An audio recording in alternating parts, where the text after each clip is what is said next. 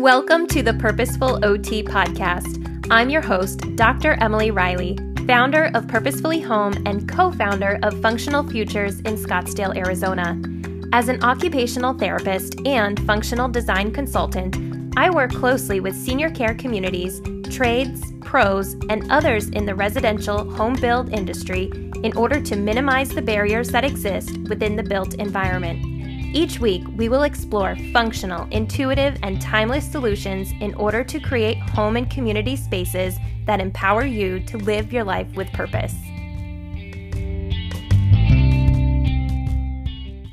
All right. So, thank you for joining the Purposeful OT podcast. And today we're here with Autumn Trimble of Home and Hearth Therapy. Hello. Thank you for having me, Emily. Thank you for being our first guest. So, we're celebrating Purposefully Home and the Purposeful OT, joining to celebrate Occupational Therapy Month. So, we're highlighting guests that are OTs working in home modification. So, tell us a little bit about yourself. So, like you already said, my name is Autumn Trimble. I'm from Nashville, Tennessee. I graduated from TSU, uh, Tennessee State University, just a couple of years ago. And I got into like home modification and fall risk reduction really as I started learning more about just the need that's there. I mean, I did some observation at a skilled nursing facility and just saw the number of people who had gotten there in the first place because of falls. And then also did some time at Vanderbilt's uh, acute care trauma unit. And again, seeing how many people were there because of falls and older people for the most part um, who were there because of falls. And it was astounding. And so I started looking to see what was being done to help them before they fall. Cause there are, there, as you probably already know, are great services after they've fallen. yeah, there are. We talk about, um, you know, fall prevention so much, but it really is more practical that we see kind of in the healthcare system. The fall reactivity mm-hmm. is what we're doing to respond to the injury um, or the situation after somebody has already fallen. So, so yeah, it is pretty unfortunate. Right. And I personally, because I know you're asking me to tell a little bit about myself, and I kind of went off. Um, I tend to be someone who likes to be a little more proactive um, and put a little effort into preventing a problem in the first place, as opposed to putting a lot of effort in recovering from a problem. So that is what led me to here. yeah. So, when you were in OT school, you were saying that you observed in uh, skilled nursing. Um, did you were you employed at another space before you came up with um, having your own business? I actually was not. um, so, I a little bit of back, background on that. I actually ended up passing my boards in February of 2020. So, oh. yes. And so while I, you know, tried applying for positions, it was just so full. It was just such a difficult time for employment. Um, and after a few months of trying to apply for positions and there just being such a high demand for the OT jobs, um, I decided to switch my energy and put that more into this need that I had seen before because I even when I was in school I knew that this was something that I wanted to do at some point. I just didn't realize it would be so soon. yeah. So I decided to take that energy and put it into like creating the business that I have home and hearth therapy and learning more about what the needs of that geriatric and even older adult community is before they fall. right, absolutely. So that's what I, you know, that's why I created the purposeful OT because a lot of times people think of fall prevention and they think of occupational therapy as a service that works with such a specific area of the body, typically arms and mm. upper. Um, and, you know, older adults, which they don't always get the um, benefit of the doubt that they can live very fulfilling and active lifestyles. So, right. how do you um, how do you kind of blend what you know about uh, the built environment? So, for those of you that don't know, the built environment is those everyday places we interact with. So, our homes, the schools, work, places in the community. So, how do you blend lifestyle of seniors with occupational therapy just to help our audience understand? Right. So, I personally am a fan of the PEO model or the person, environment, occupation, work activities model. So, I look at, as you said, the built environment and see how that interacts with both the skills that the person already has that they might be strong in. Maybe they're really good at endurance, or maybe they have good balance, um, just as an example, and see how those two components interact. And then also look at what activities they're trying to do in that environment and see, well, what, what can either be supported or what can be modified so that the person with the skills that they have is able to do the activities they want to in the environment that it needs to be done.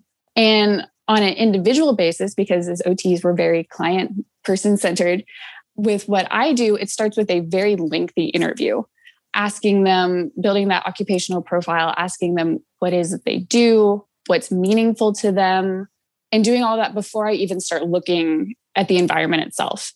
Just creating, getting a really solid idea of what they're trying to do in that environment.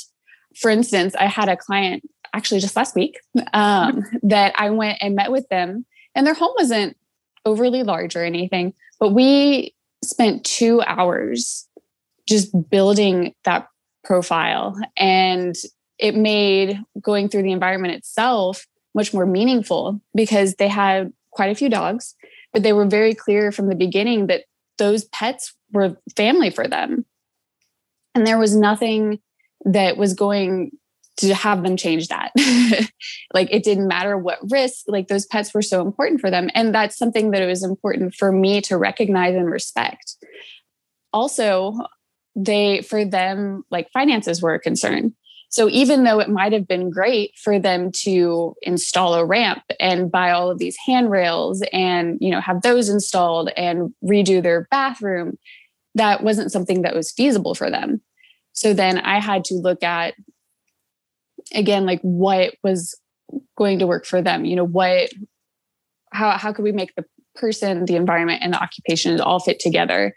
And so for them, that meant creating recommendations that were kind of categorized by cost. Okay, yeah. So low cost solutions. I think that is really great because that's the other common barrier is people mm-hmm. when you hear the term home modifications that it has to be this grandiose very expensive project right. um, same thing with fall prevention uh, the first thing that we envision or we go to the store to buy to help keep you know a loved one safe are grab bars. And mm-hmm. so um, i like how you were explaining that you sat with them.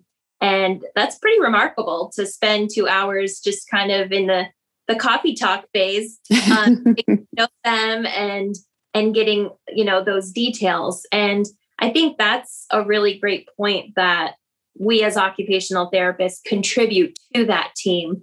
So, for example, this particular family maybe won't move on and do uh, an actual renovation with a contractor or handyman. Mm-hmm. But if that were to be the next step, you already have kind of that information that even an aging in place specialist or a contractor focused on um, serving the older adult isn't going to be able to take that time to get to know somebody in that functional way. Um, right. We are huge components of our team when we're working together in the home environment, but they're looking at the structural soundness of where we're going to do those projects. Um, mm-hmm. And maybe they ask a few questions, but they're they're not trained and they're not, you know, focused on that real functional piece.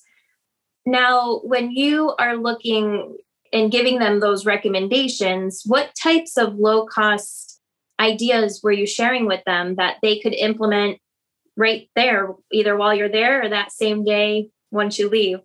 Right. So, the biggest zero cost recommendation that I had for them was just reorganization of their items, um, of their belongings. So that was for them, that was the biggest one because they did have quite a few belongings, which is understandable. You know, as people get older, we tend to accumulate things. Um, and there's there's nothing wrong with that. But they definitely could benefit from having their items set up in a way that serves them better and where they the items were more accessible as opposed to creating trip hazards and it doesn't cost any money to do that they they also were in a great situation where they had uh, quite a few shelving units.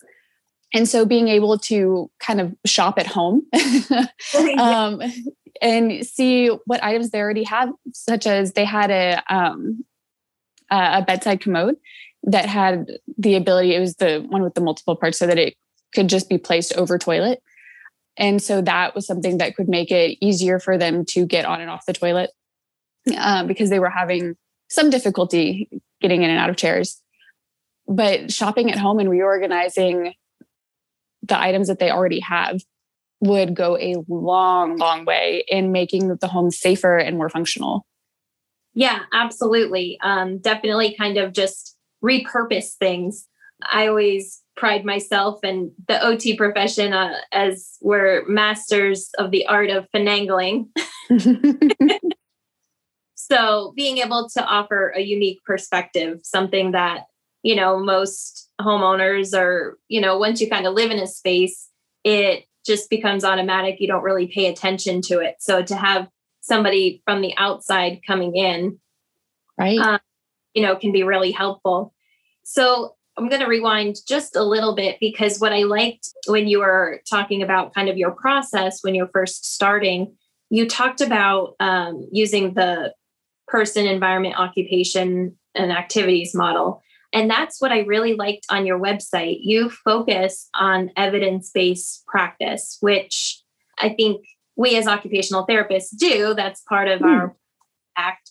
So when we're interacting with clients, that definitely is a big contributing factor.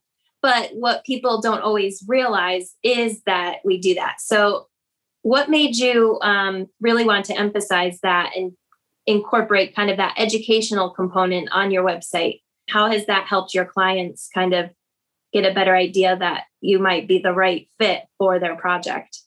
Right. Well, so people I find tend to respond well to knowing that it's more than just one person's idea. to knowing that there there has been thought from multiple people put into a concept and that it's been tested. right. To know that someone's not just you know making things up as they go to know that there you know is that knowledgeable base behind it. And so in my area in Nashville, Tennessee, to my knowledge, I'm the only person, the only company that is offering something like this. So there isn't, it's it's very new.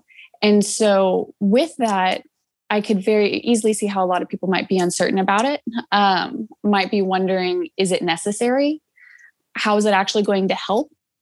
So by going ahead and providing that evidence, that research, hopefully I can one let people know that it is important that even you know if they haven't been seriously injured hopefully they haven't but it's important not to wait until they have been injured to start taking action and to know that the methods that I'm using have been researched they do have evidence behind them and they are effective and they don't have to just take my word for it Yeah, absolutely. Um, people like kind of that proof of concept. And mm-hmm. so, home modifications and occupational therapists being a relatively new niche area. I know there's been practitioners that have done it, and there certainly are a lot of researchers doing it, but now it's kind of getting out into the world a little bit more, you know, prevalently. And with the rising concerns for falls, the CDC actually has falls as a public health crisis. Right. The interventions that aren't just using medications or putting somebody into maybe a long term care facility, I think it's a really great option to have as, you know, kind of a tool in their toolbox. And right. that's something that I found is family members just don't really know where to turn. So mm-hmm. doing a search and finding kind of a little uh, unique kind of niche area, it has been really helpful to those families. So kind of talking about fall prevention and fall risk, find fall recovery, I feel like those are kind of the three terms. How does home modifications fit in? So we kind of talked about setting up the environment and maybe using bedside commode or kind of medical equipment and grab bars. But mm. what about the the families that maybe already have that equipment or maybe the families that are really concerned about turning their home into kind of a medical ward. They they are very adamant about keeping the aesthetics of their home. So how does home and hearth therapy kind of focus on function and aesthetics? Right. So that's a great question. I love that.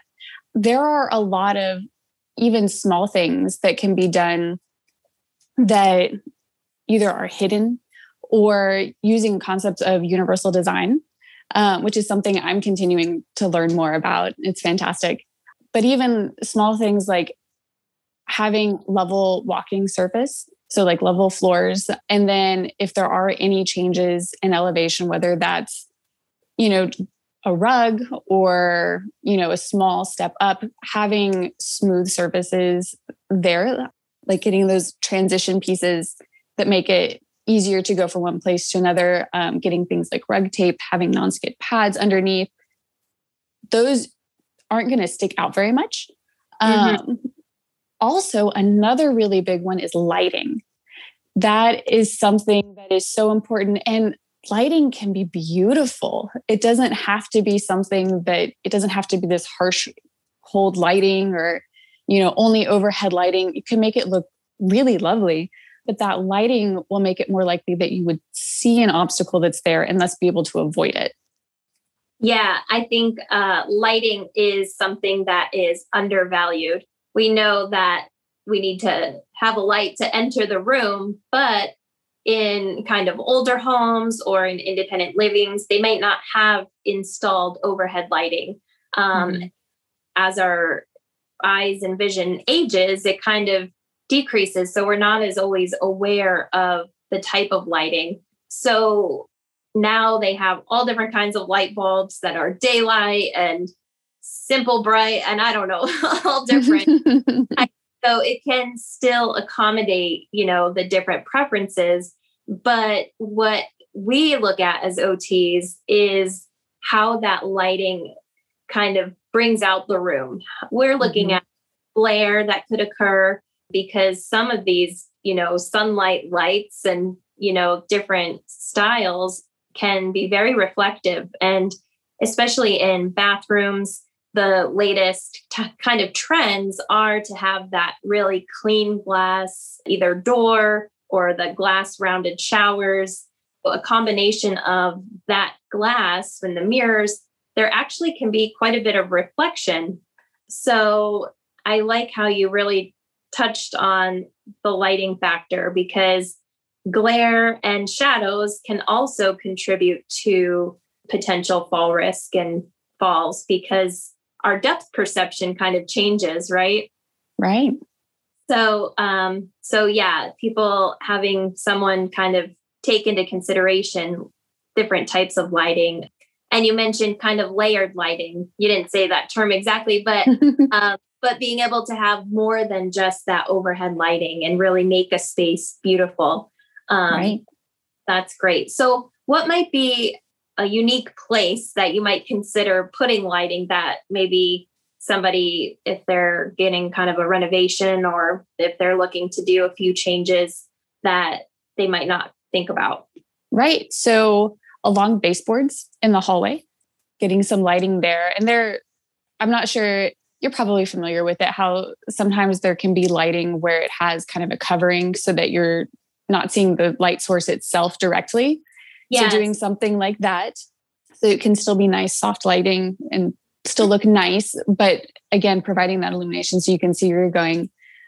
And then, you know, you can have something similar to that either under couches or behind couches, around chairs, around, you know, crown molding as well, putting it around there, just again to have those that light source from multiple places. Yeah, Absolutely. Um, those are some areas that I recommend quite a bit. I like underneath the couch, people don't necessarily think about, but if you're staying up late and watching TV and you turn the lights off because you want to get sleepy, but then you get up to go to the bedroom to go to bed and you trip on a shoe or a pet toy or, right. you know, kind of groggy. So, so they have, yeah, motion censored lights that you don't have to remember to turn it on necessarily. And I don't remember the brand, um, but they have lighting now, just like you were saying, they're strips and you can make them different colors. So, mm-hmm. and, and now have them, you can uh, use your phone to like control them. So they're kind of like Bluetooth controlled. So for those of you that might live apart from your loved one and they're insistent that they're not going to use these lights, you could set it up and kind of maybe at 6 p.m. you could kind of put on their their low lighting from a separate place. right. Also, um, on that same note, through Amazon, they also have smart outlets. And then if you have Amazon Alexa, she's probably okay, yeah, she's going to respond now. but you can connect her to those outlets and then say, Alexa, turn on the lights. And whichever outlets you have connected to those lights and programmed like you said on the phone they will all turn on. So that could be something that maybe an adult child you know sets up for their loved one and then all the loved one has to do is tell alexa to turn on and turn off the lights. Excellent. Yeah that's really a great feature and another value add is kind of those electronic sources mm-hmm. you know, things that we can just use our voice to control and help us identify the day, the weather, um, right. and then of course these home safety features like turning on the lights. Yeah, we can really automate so many of our systems. Right. There was even a piece of technology, I need to look into it more, but the concept was fantastic of um, these additions that you can put on your stove knobs and after a certain time, if left unchecked, they just turn the stove off, which helps really reduce that fear of accidentally leaving the stove on and reduce that fire hazard. Yeah, that is um, a great feature. I recommend those because I have a lot of clients that have maybe early onset dementia and they are kind of struggling with keeping their balance. And so it could be a matter of being unsteady in the kitchen. And so going to sit down while they're making dinner or something, and then forgetting that they maybe started that task. So being mindful in the kitchen of the different resources. Another thing that I like is kind of those grab bars right underneath the counter space. Mm. So a lot of times seniors, well, anybody, I mean, I do it myself when I'm stooping over to pick something out of the cabinet you know the lower level cabinet or leaning to get something out of the oven um, you know we kind of put our hand for support on the countertop and so that could certainly lead to either burns or that slip and fall because there's really not something to grab on luckily counters are pretty stable but by adding right. that under grab bar whether it's just a handhold or the length of the counter it actually gives a secure space to to get a good grasp while you're maybe bending, reaching, and stooping in the kitchen. Right. Yeah, absolutely. So, um, is there anything that when you were coming up with home and hearth therapy, how are you connecting with your community locally to work with? Do you work with interior designers or do you just work with handyman or contractors? Or are you just kind of helping the families create the plan? What's kind of your approach? So at present, I am just helping the families create the plan. And then I personally am offering the ability to help with certain things that don't require contractor expertise, such as rearranging items or, you know, installing clamp on grab bars, lighting strips, things like that. I am looking for a great contractor in the Nashville, Tennessee area. If anyone listening to this happens to know of one, please send them my way. yes. Yes, unfortunately, I don't know if it's like this everywhere, but here it's contractors don't always have the best reputation. And I would never refer someone to a contractor if I weren't completely confident in their skills and their professionalism. So, very good. Um, yeah, and that's a good point. So, what because there is kind of a divide in some respects between occupational therapists that are in this kind of home modification space and trying to collaborate or connect with the built the build environment the build industry mm-hmm. so there are people within the build industry that have gotten the certified aging in place specialist the CAPS certification or other uh, similar certifications so that they can be more aware of accessibility features. And they are also very well aware often of the American with Disabilities Act, the ADA. And so mm-hmm. they will kind of take the approach that those certifications and skills are enough, that they don't necessarily need kind of an outsider to come in and that could be kind of perceived as a negative. But of course, you know, my approach is certainly to build and connect and create this community space. And so, on the other hand, you know, occupational therapists kind of have a reputation also of yes, we are the experts. We've been trained across the lifespan in the environment and the person function and how that mm-hmm. relationship is. But we can kind of come off as, you know, that kind of top down. So, what might be some ways we'll kind of do two questions? So, the first sure. one what are some ways that occupational therapists that are working in this home modification space um, and maybe things that you're doing how do we kind of bridge that gap and make that connection so that way we're kind of sending out an olive branch so that we can work together? Because realistically unless we've been to trade school or you know right. you know how to design and frame and build you know this is a team member it's not kind of a competition so what are some ways that ots could kind of maybe approach this relationship in a more positive um, and workable way right so for one personally, just, and this doesn't mean that it's the right way or the wrong way, but how I go about it is for one, recognizing in the other person that they have their expertise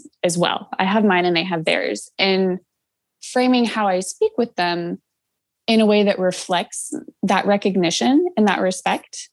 And then also asking questions in a way where they will be able to kind of showcase that knowledge and expertise so that it's not just me telling them you know oh we need to do this or this needs to happen but giving giving that other person a chance to speak and be heard and then when they are speaking actively listening so asking those questions and doing you know rephrasing what it is they've said so that they know that I'm listening to them and then that helps build that positive rapport and help the relationship overall yeah Absolutely. Um, definitely. I think asking questions about things that we don't know about and certainly kind of giving that validation.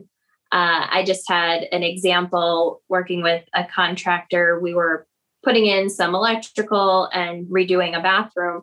and they were kind of measuring where the outlet box was going to go. And so they had it set, you know, it's pretty standard to have them pretty close to the floor. And mm. I, oh, let's raise that up a bit because that way the person doesn't have to bend. They can easily reach it, you know, from standing with just an arm reach, or this person might have to sit on occasion from a wheelchair level. And now they're not having to bend over towards the floor out of their wheelchair, which right. could a fall potentially. So, so having the outlet and he, you know, we were able to work together and he was like, "Oh, that's a good idea." But it just shows kind of how that collaboration piece on a simple example worked. Um, right. And and one thing I love about your example there is you didn't just say, put the outlet higher. You also explained your reasoning and, you know, worked with them. Yeah, absolutely. So then the second piece that I wanted to kind of branch off is when families are looking to work with you or when they're just kind of exploring their options and trying to find a contractor to maybe implement some of the suggestions that you've made because you mentioned it could be hard to find somebody trustworthy and mm. um, capable of doing the the recommendations. For example, I know that showers here in Arizona a lot are kind of marble and tile and so that's a really complex material to have to install mm. grab bars into. And you know, in an effort to avoid the stick on grab bars which could fall off, finding somebody that is skilled. It's possible, but a lot of times there's hesitation because if you crack that stone, right. so, what might be some some questions to ask the contractor, or what are just some things that that you might consider or that you would share with your families to consider um, when they're exploring who they might have do a project? Right. So, I mean, it's not going to be anything groundbreaking, but looking at you know finding history of the person professionally, like looking for reviews, asking for contacts for their last, you know, if it's if it's appropriate, if it's not a, a HIPAA issue, but asking for contacts of the last few like jobs that they worked on. You know, maybe that it was a, a local business down the road or someone else and looking in other networks in the community, such as so here we have what an app called Nextdoor. Mm-hmm. Um, and it's it's the community. it's just people from the community posting on there. And so pretty frequently I'll see either someone, you know, recommending certain professionals or saying, "Hey, this professional didn't act very professionally. They either didn't show up or they did a poor job." And so looking in those resources too not only relying on the reviews that are posted on the company's website.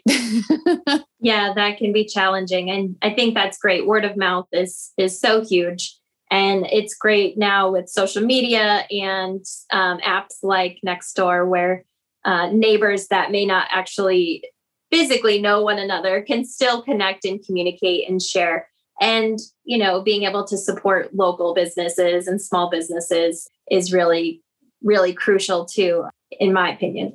So, right. agreed. so, this has been so great.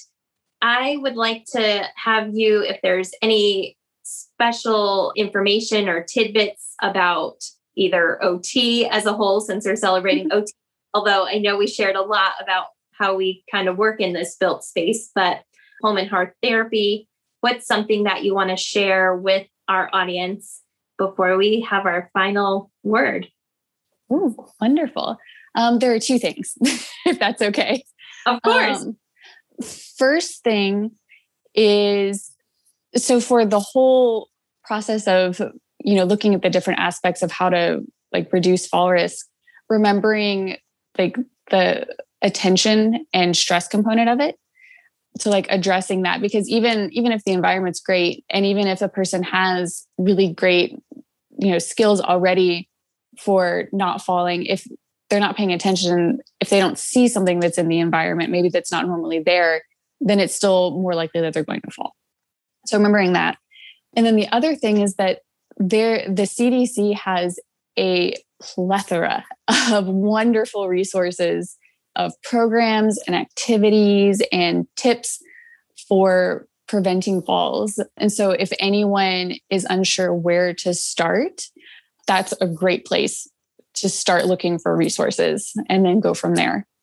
Yeah, absolutely. There are a lot of programs. And now that more things in the communities in different areas are opening up, hopefully some of their social activities and physical activities will be starting starting up again but that is a really great resource and certainly valuable to those that are kind of concerned so that's wonderful and then what i would like to do with my guests so i always have this mantra or quote i guess of live your life with purpose so how would you say that you as an OT help people to live their lives with purpose? Ooh, I love that. I help them by living without so much fear. Because um, when you don't have so much fear in your life, you can focus more on the purpose behind it. Absolutely. It's amazing how people can be held back by fear and not recognize it. They stop doing things, you know, like stop drinking after five so they don't have to get up in the middle of the night because they'll have to go to the bathroom or right. not lunch, which I know in these circumstances with COVID, it's a little bit different, but even pre COVID, um, mm. not going to lunch with friends because walking from the, the um, car into the restaurant is kind of scary and they're afraid that they're going to be embarrassed and trip on the curb.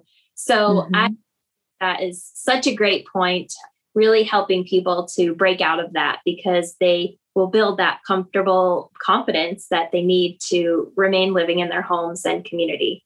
So right. fantastic. So before we wrap up, where can you be found? What is your website or social media? Where can people find you if they have questions or they just want to connect and learn more? Right. So my website is www homehearththerapy.com. And that was hearth as in like by a fireplace. um, I am on Facebook and Instagram. Again, Home Hearth Therapy. On Instagram, there's an underscore between each word. I'll make sure all this information in the show notes too, so people can um, have an easy link too. Oh, wonderful. Thank you. And then they can also feel free to call me my phone number is 615 295 9202. Fantastic. Well, this has been very informative. It's always great to connect with other occupational therapists, of course. And it's great to learn the different approaches that we can all have in helping people to live in their homes safely and confidently. So, thank you for spending this time with me. And I wish you good luck, and we'll be in touch soon. Thank you so much. Thank you for having me. This has been fantastic.